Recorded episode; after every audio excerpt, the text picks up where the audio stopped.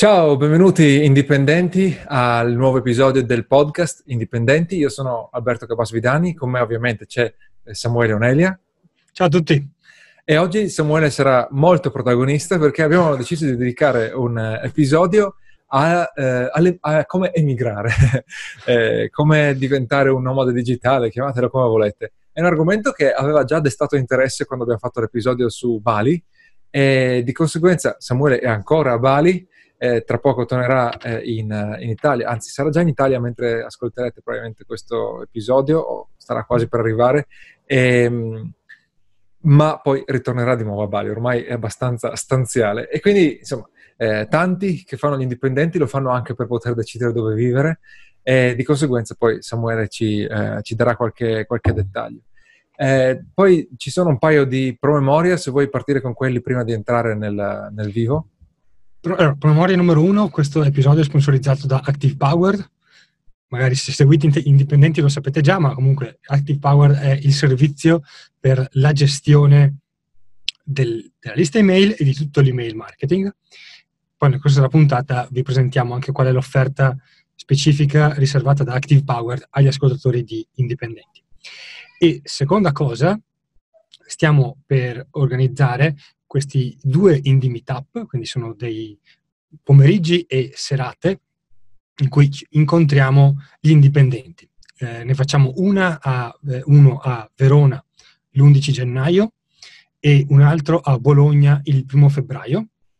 Per is- trovate il link per iscrivervi nella nota a questa puntata per saperne di più e soprattutto più in generale per restare aggiornati su tutte le novità, le iniziative che portiamo avanti su Italian Indie andate su italiani.com e iscrivetevi alla newsletter. E con Perfetto. questo credo che ho detto tutto. Ok, allora qui parliamo di eh, come emigrare. Allora, tu hai una storia di nomade digitale anomalo, nel senso che non, sei, no, non sei nomade. Hai, non, non sono un nomade, non sono un vero nomade digitale. Hai raggiunto una destinazione, eh, quella lì ti è piaciuta, e poi anche per evitare di nuovo eh, un, tutta una fase di eh, adattamento ad una ulteriore destinazione. Se, se diciamo che se, se, per nomade digitale si intendono quelli che più o meno vedo qui anche abbastanza spesso a, a Bali, che ogni mese, tre mesi si spostano da un posto all'altro e continuano a lavorare, di per sé non mi piace proprio come stile di vita, nel senso okay. mi sembra una grande rottura di scatole e e soprattutto non c'è mai una pausa alla fine, c'è sempre questo okay. continuo correre dietro al lavoro. Mi piace molto di più l'idea di avere un posto, un campo base, okay. che poi quando è vacanza è vacanza. Però questa è una preferenza mia. Sì, se volete. Ma in realtà poi la cosa cruciale è lasciare l'Italia, no? Nel senso, eh, fare il primo eh, spostamento e decidere di eh, andare in un posto completamente diverso, abbinandolo chiaramente al, al, proprio, al proprio business online e, e, quindi eh, quello accomuna tutti quanti, no? indipendentemente da, eh, da uh, poi andare a vivere, nello, da rimanere nello stesso posto per molti mesi all'anno oppure eh, muoversi, muoversi, continuamente. Eh, quindi probabilmente, eh, e poi soprattutto come sempre, no? una volta fatto il primo passo tutti gli altri diventano più difficili, cioè più facili, più facile. scusa, sì, facile, è, tutto, è tutto in discesa, quindi staccarsi no? da, dall'Italia sia dal punto di vista burocratico che da un punto di vista proprio personale è la parte difficile. Poi una volta, una volta partiti eh, è più facile. Quindi ehm, secondo me la, la, la cosa, cosa, un discorso che forse avevi già menzionato altre volte, da cui si può partire, è la, l'aspetto economico semplicemente, no? come, come, hai deciso di eh, prepararti per, per, essere un po' più tranquillo? Ma, eh, um, um, um, allora, secondo me eh, c'era quella cosa che, di cui parlavamo una, nell'ultima intervista di Tenindi, adesso magari quando pubblichiamo questo episodio magari ne è uscito un altro, quella con Margherita Bragg, sì. in cui le diceva eh, alla fine quello che pensavo, quello che pensava lei, sì. eh, era che un modo per eh, tirare su il minimo indispensabile per sopravvivere lo trovavo, perché tra Upwork o lavori di traduzione, roba così, qualcosa si riusciva a trovare. la, la, la, cosa più difficile forse è più eh, a livello mentale decidersi di, eh, di, di, di lanciarsi. Perché c'è, c'è quel, leggevo oggi per scrivere una newsletter, il, il, durante la rivoluzione greca il, il, grido di battaglia era libertà o morte. Ed è un po' secondo me la sensazione a ah, cui okay. uno arriva, nel senso che dici, eh, qua, finché la guardo da questo lato del computer, l'indipendenza è questa cosa gloriosa, luminosa, fighissimo, poi quando è il momento di fare il salto ti senti la morte qua, dice, prova, vediamo cosa succede. È la resistenza. E, e, e, quindi quello forse è la cosa più difficile, perché uh, allora, avevo di sicuro da parte dei soldi, non lo so, nel senso, eh, credo di avere, mi ricordo se erano uno o due anni di risparmi, come dire, di, più o meno, anche se entra a zero, ah, per un paio d'anni potrei, potrei coprire. Eh, però, eh, per dire, ho sentito di eh, persone tipo Andrea Giulio Dori, quando ha fatto lui il, il passaggio da dire, Dipendente. dipendente in azienda a indipendente, ho detto io avevo 5 anni di eh, sì. spese coperte e, e, e, ancora di più forse, cioè se in qualche modo era ancora più conservativo. Sì. E, e, per dire invece Margherita Raga era, ma sì, beh, dire, io, io, volevo crederci, senso, sì, lei... il, suo, il suo salto è stato, ho fatto bungee jumping, ho detto se faccio questa cosa qua sono sicura che troverò un modo. E quindi secondo me... No, in più lei aveva l'esperienza della, del periodo in Gran Bretagna, no? In cui sì, e diceva qualche lavoro riuscirò a trovarlo per sbarcare. E secondo e me quella del qualche lavoro riuscirò a trovarlo per sbarcare in realtà è applicabile più o meno a tutti, perché, eh, come dire, qualche lavoro riuscirai sempre a trovarlo alla fine, se vuoi. Sì, devi un po' eh, uscire dalla mentalità del lavoro dipendente eh, ad libitum che, che, abbiamo tanto forte in Italia. No? Cioè, se, se, pensi che l'unico modo di lavorare eh, sicuro sia trovare un lavoro e tenertelo, eh, artigliarlo per tutta la vita e rimanere sì, aggrappato, però, allora no, è difficile. Quello no, però qualcosa per sopravvivere secondo me lo trovi, se vuoi. Eh, a un certo punto è più quasi il... devi entrare in quella mentalità in cui il cervello vuole convincersi okay. vuole fare il salto. Come spesso capita è più una questione di mentalità piuttosto che, che pratica.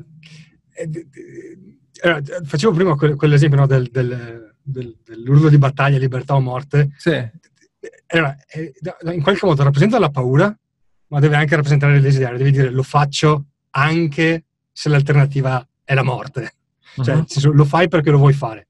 Ok. Non credo, se uno vuole eh, dire mi servono 5 anni di risparmi, come Andrea Giulio Dori, uno potrebbe dire no, me ne servono 10.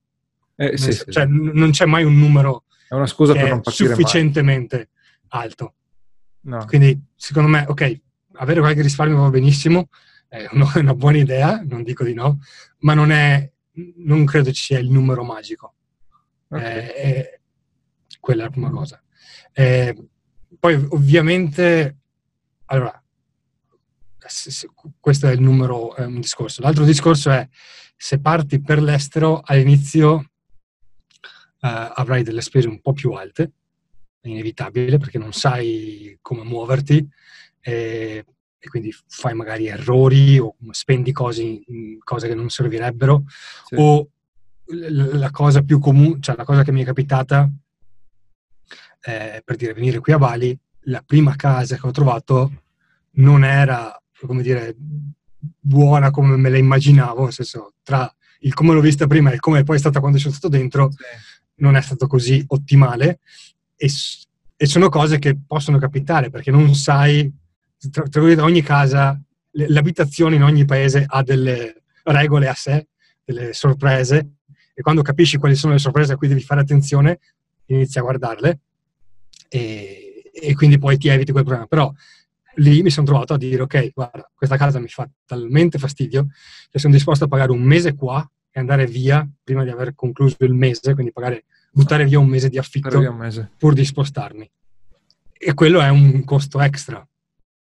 Eh, sì, e poi quindi... all'inizio magari per testare una casa paghi solo un mese, mentre poi quando trovi una, un posto in cui puoi rimanere più a lungo paghi 12 mesi e allora a quel punto ti, sì, ti scontano. Eh, sì. Queste sono quelle cose. E quindi all'inizio se dici il, il minimo sindacale di dire avere, non so, tre mesi che so di non dover correre dietro a, a, a, alle spese, sì. di averceli, però non devono essere i tre mesi italiani, non devono neanche essere i tre mesi dell'ipotetico costo della vita, non so, in, vai nel sud-est asiatico, vai in Sud America, vai, eh, non so, adesso mi pare che tiri molto anche l'est Europa, in sì. certe zone, o in Grecia. Lituania. Non devi, contare, non devi contare il costo della vita ipotetico che puoi avere lì, ma devi contare un costo della vita più alto, perché di mm-hmm. sicuro avrai delle spese superiori. Quindi quella è la prima cosa. Uh, poi la, a quel punto lì la, la, um, devi sempre contare la parte burocratica del posto dove vai. Ecco, infatti, era il passo successivo della parte burocratica. E la parte burocratica del posto da cui provieni. Quindi cioè, sì. la parte burocratica italiana è abbastanza chiara. A un certo okay. punto, se decidi di vivere stabilmente all'estero, quindi eh, di passare almeno sei mesi fuori dall'Italia, ah, sì. più di sei mesi fuori dall'Italia, devi iscriverti all'AIRE. Ok, allora prim- prima di, di, muoverci in questo senso, um, parliamo un attimo de- dello sponsor e poi, e poi torniamo che, che, il discorso sì. si fa eh, interessante ma anche, ma anche lungo. Lo, lo, sponsor di questo episodio è Active Powered, ce ne avete già sentito parlare se seguite eh, indipendenti. Active Powered è la eh, versione italiana di Active Campaign e vi permette di automatizzare la gestione completa del vostro autoresponder. La cosa forte è che eh, man mano eh, più, più ehm, ne parliamo con i indipendenti, più eh, tengo le antenne alzate perché eh, per motivi vari io ho eh, ehm, Active Campaign eh, su Foto Come Fare per un problema di incompatibilità con la vecchia piattaforma di eh, Italian Indie eh, non, siamo, eh, non, siamo, passati ancora ad Active Powered, abbiamo un altro autoresponder che mi piace molto, ma ehm, va sempre a finire che confrontando le alternative eh, ad Active Campaign con Active Campaign o appunto Active Powered, trovo sempre vantaggi su, su Active Powered. Eh, per dirti, eh, nella gestione delle, delle, di, delle, sequenze infinite, diciamo, di email, eh, ovvero, per esempio, se tu hai una sequenza che mandi a tutti gli iscritti alla, alla newsletter e vuoi allungarla nel tempo perché segnali nuovi contenuti, eh, su Active Campaign è facile. Aggiungi l'email alla fine della, uh, della, camp- della, sequenza e tutti quelli che sono iscritti alla sequenza riceveranno la nuova email. Allora, abbiamo appena scoperto che su invece l'autoresponder che, su cui siamo rimasti con, con Italian Indie, perché eh, fare le migrazioni è sempre, è sempre un lavorone, è un autoresponder... Ne abbiamo appena finita, un, abbiamo appena finita una. Quindi. Esatto, sì. È, è un autoresponder che, che, che, è molto piacevole da usare, bello graficamente, ci facciamo tante cose, ma abbiamo appena scoperto che se tu hai una sequenza eh, eh, l'iscritto arriva alla fine e tu aggiungi una nuova email, l'iscritto non, non riceve l'email perché ehm, per, per, per, per, l'autoresponder quel, quella viene... sequenza è completata. E, siamo caduti dal pero perché io ero abituato con, uh, con, Active, uh, con Active Campaign, Active Power e eh, appunto va, va, sempre a finire così, che in qualche modo Active Power veramente è la soluzione completa. L'abbiamo detto diverse volte, ci entri quando hai zero iscritti e fai le cose basilari, mandare un'automazione banale, mandare i broadcast, e poi ti continua ad accompagnare man mano che cresci, man mano che vuoi aggiornare, che vuoi rendere più complicate le tue automazioni o semplicemente vuoi aggiornarle con una nuova email messa, messa in fondo. Quindi continuiamo a essere sicuri di eh, consigliarvi Active Power, non solo eh, perché è in italiano, ma anche perché continua a essere eh, adeguato anche all'espansione eh, dell'azienda. Quindi lo prendete adesso e, e, e non, non, dovrete ripensarci in futuro perché le vostre esigenze eh, sono, sono, cambiate. Il codice sconto riservato per indipendenti eh, si chiama INDIE1910 e vi dà il 10% di sconto sul primo anno. Lo troverete nelle note dell'episodio vi iscrivete al trial gratuito di due settimane e alla fine del trial, se volete rimanere, chiaramente dovete pagare. comprate un anno di abbonamento e usate Indie 1910 per avere il 10% di sconto. Ok, questo è eh, Active Power. Torniamo a eh, come migrare. Eh, mi sono venute in mente diverse cose mentre menzionavi il discorso del, della burocrazia, perché eh, mh, ancora prima del, dell'AIRE c'è il fatto dei, eh, dei, visti, no? E lì credo sia diverso se, vai, se ti trasferisci in Europa eh, o se allora, È chiaro che Europa. La, la, sono, sono, vari livelli. Sì. Uh, io, io partirei dalla tua esperienza. Parto, parto dal, dal, livello del, dell'aire perché è una cosa che grosso modo è uniforme a prescindere. Okay, okay. Nel senso che nel momento in cui vivi per sei mesi all'estero, ti iscrivi all'aire. Okay. L'iscrizione la, la, puoi fare, la, um, basta andare al comune di, di residenza. Quindi devi farla in Italia, non puoi farla a distanza. Sì. No, la puoi fare anche a distanza, ah, anche se poi magari uh, ti possono... Uh, no, anzi, il, il concetto è questo. Il comune di residenza è tenuto a farla eh, se sei in Italia. Ovvio che la puoi fare anche dall'estero. Va bene. Eh, okay. Quindi è più un discorso che se andate nel comune di residenza originario, magari vi fanno storie. Eh, quella volta ho parlato con un consulente e mi ha detto, guarda, gliela dovresti piantare dura, perché loro per legge lo devono fare. Sì. Se loro ti rifiutano, eh, non è che tu devi prendere e cominciare a girare aerei per andare nell'ambasciata di qua o di là puoi dirgli, guarda che chiamo l'avvocato che non mi stai facendo una cosa che per legge tu comune sì. devi fare. Ok, questo non lo sapevo, Quindi, ma il, perché il comune dovrebbe fare resistenza? Ah, perché me l'ha fatta. non abbiamo le carte, bla bla bla. Ah, non avevano voglia di fare il lavoro sostanzialmente. Esatto. Ah, ok.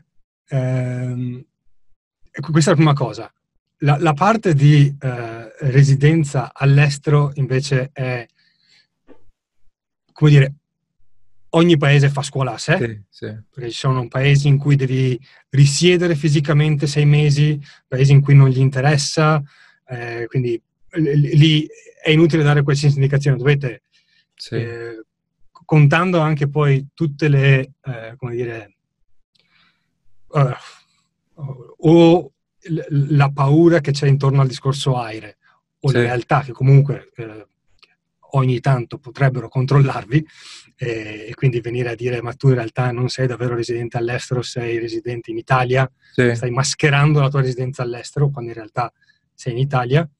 Eh, conviene sempre affidare, io consiglierei di affidarsi a un qualche consulente. Ok, Ce n'è meno uno per ogni paese. Ma per, per, per fissare per, la per gestire, la, per gestire il passaggio come residenza all'estero. Okay, a parte di scrivere la cartina di, di sono residente all'estero è una cosa banale. Sì. È, la, è, la, parte di essere sicuri di avere, come dire, tutte le carte in regola. Le, le cose più grosse sono che qualsiasi proprietà, dalla macchina al, alla casa, qualsiasi cosa, può essere vista come un, un segnale di allarme, sì. Per cui poi dicono, vengono a fare un controllo per dire ok, tu in realtà sei residente in Italia. Sì, a dire il vero, diciamo... c'è detto che non, non eh, potresti tranquillamente avere una casa a Bali e no, una casa in tutto Italia. Si può fare, tutto si può fare, ma ogni cosa può essere un segnale, quindi devi essere pronto nel caso in cui okay. ci sia un... Quindi il discorso è eh, assicurati di passare... Se, se allora, eh, registrarsi all'aire, eh, vabbè, basta che passi, passati sei mesi, insomma, vai e ti, ti registri, ok.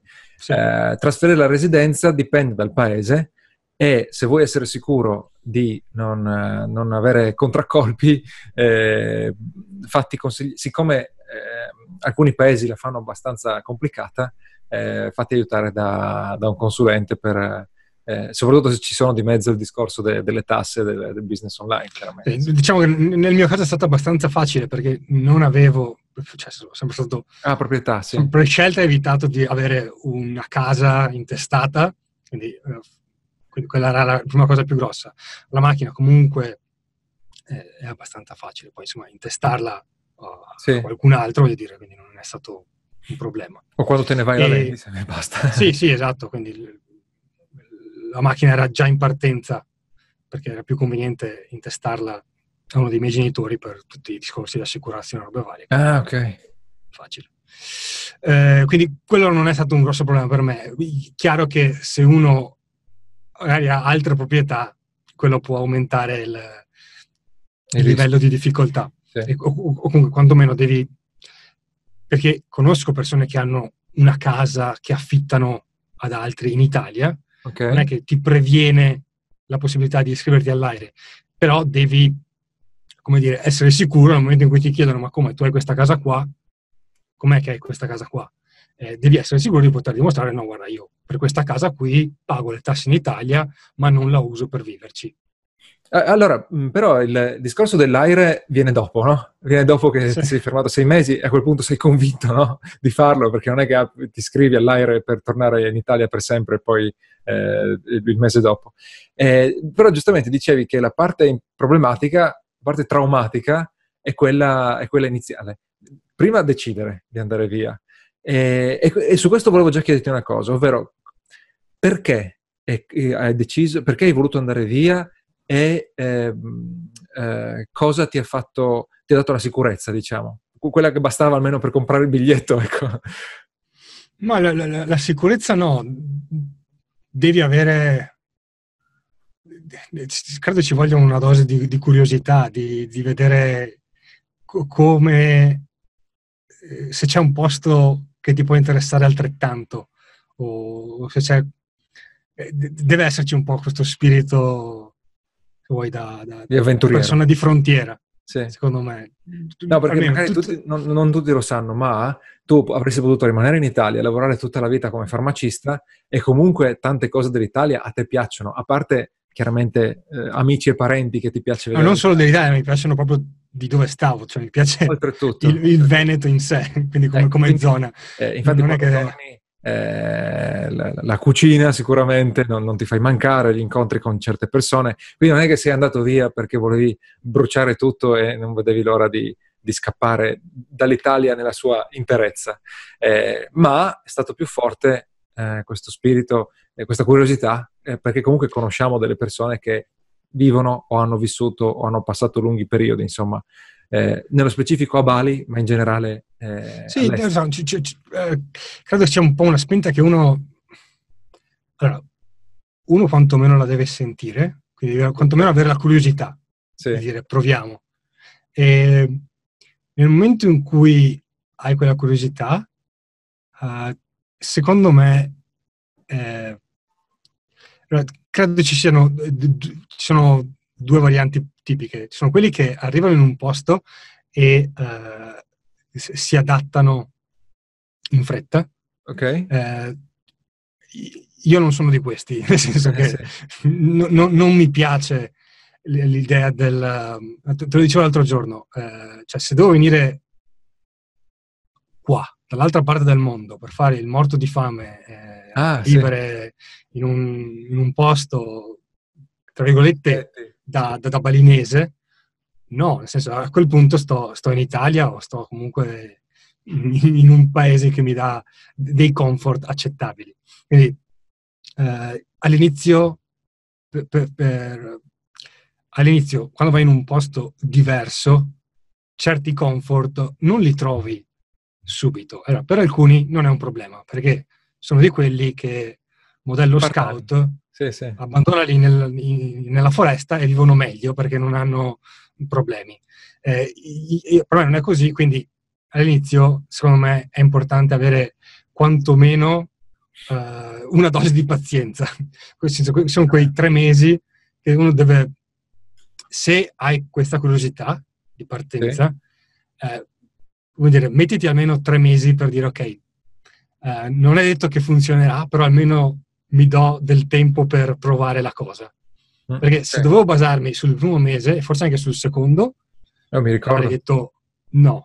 No, no, ma infatti eh, eh, questo retroscena lo posso raccontare. Mi ricordo che non eri neanche sicuro, eh, stavi pensando di anticipare il, il, volo di ritorno, l'avevi comprato più avanti per, eh, perché avevi certi programmi ma all'inizio l'impatto è stato così traumatico. Poi appunto la casa non va bene, eh, non conosci nessuno, non conosci niente, eh, e stavi addirittura pensando di tornare prima.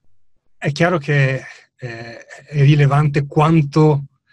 No, in realtà non lo so perché eh, tipo sono stato in Giappone solo per un paio di settimane, quindi è difficile dire l'esperienza da turista rispetto all'esperienza sì. da, dal viverci. Credo che più un posto è diverso da quello da cui sei partito, sì, sì. più il livello di eh, mancanza di comfort è, è, più chiaro, perché no, immagino che sarebbe lo stesso anche, perché comunque il Giappone, dici, è un paese eh, ricco, quindi sì. mh, mm, non è come in Indonesia dove magari hai gli sbalzi tra le cose eh, le ville, sì. occidentali e le cose locali. Quindi se ti trovi nelle cose locali, sono, non c'entrano niente con quello che puoi vedere in Italia.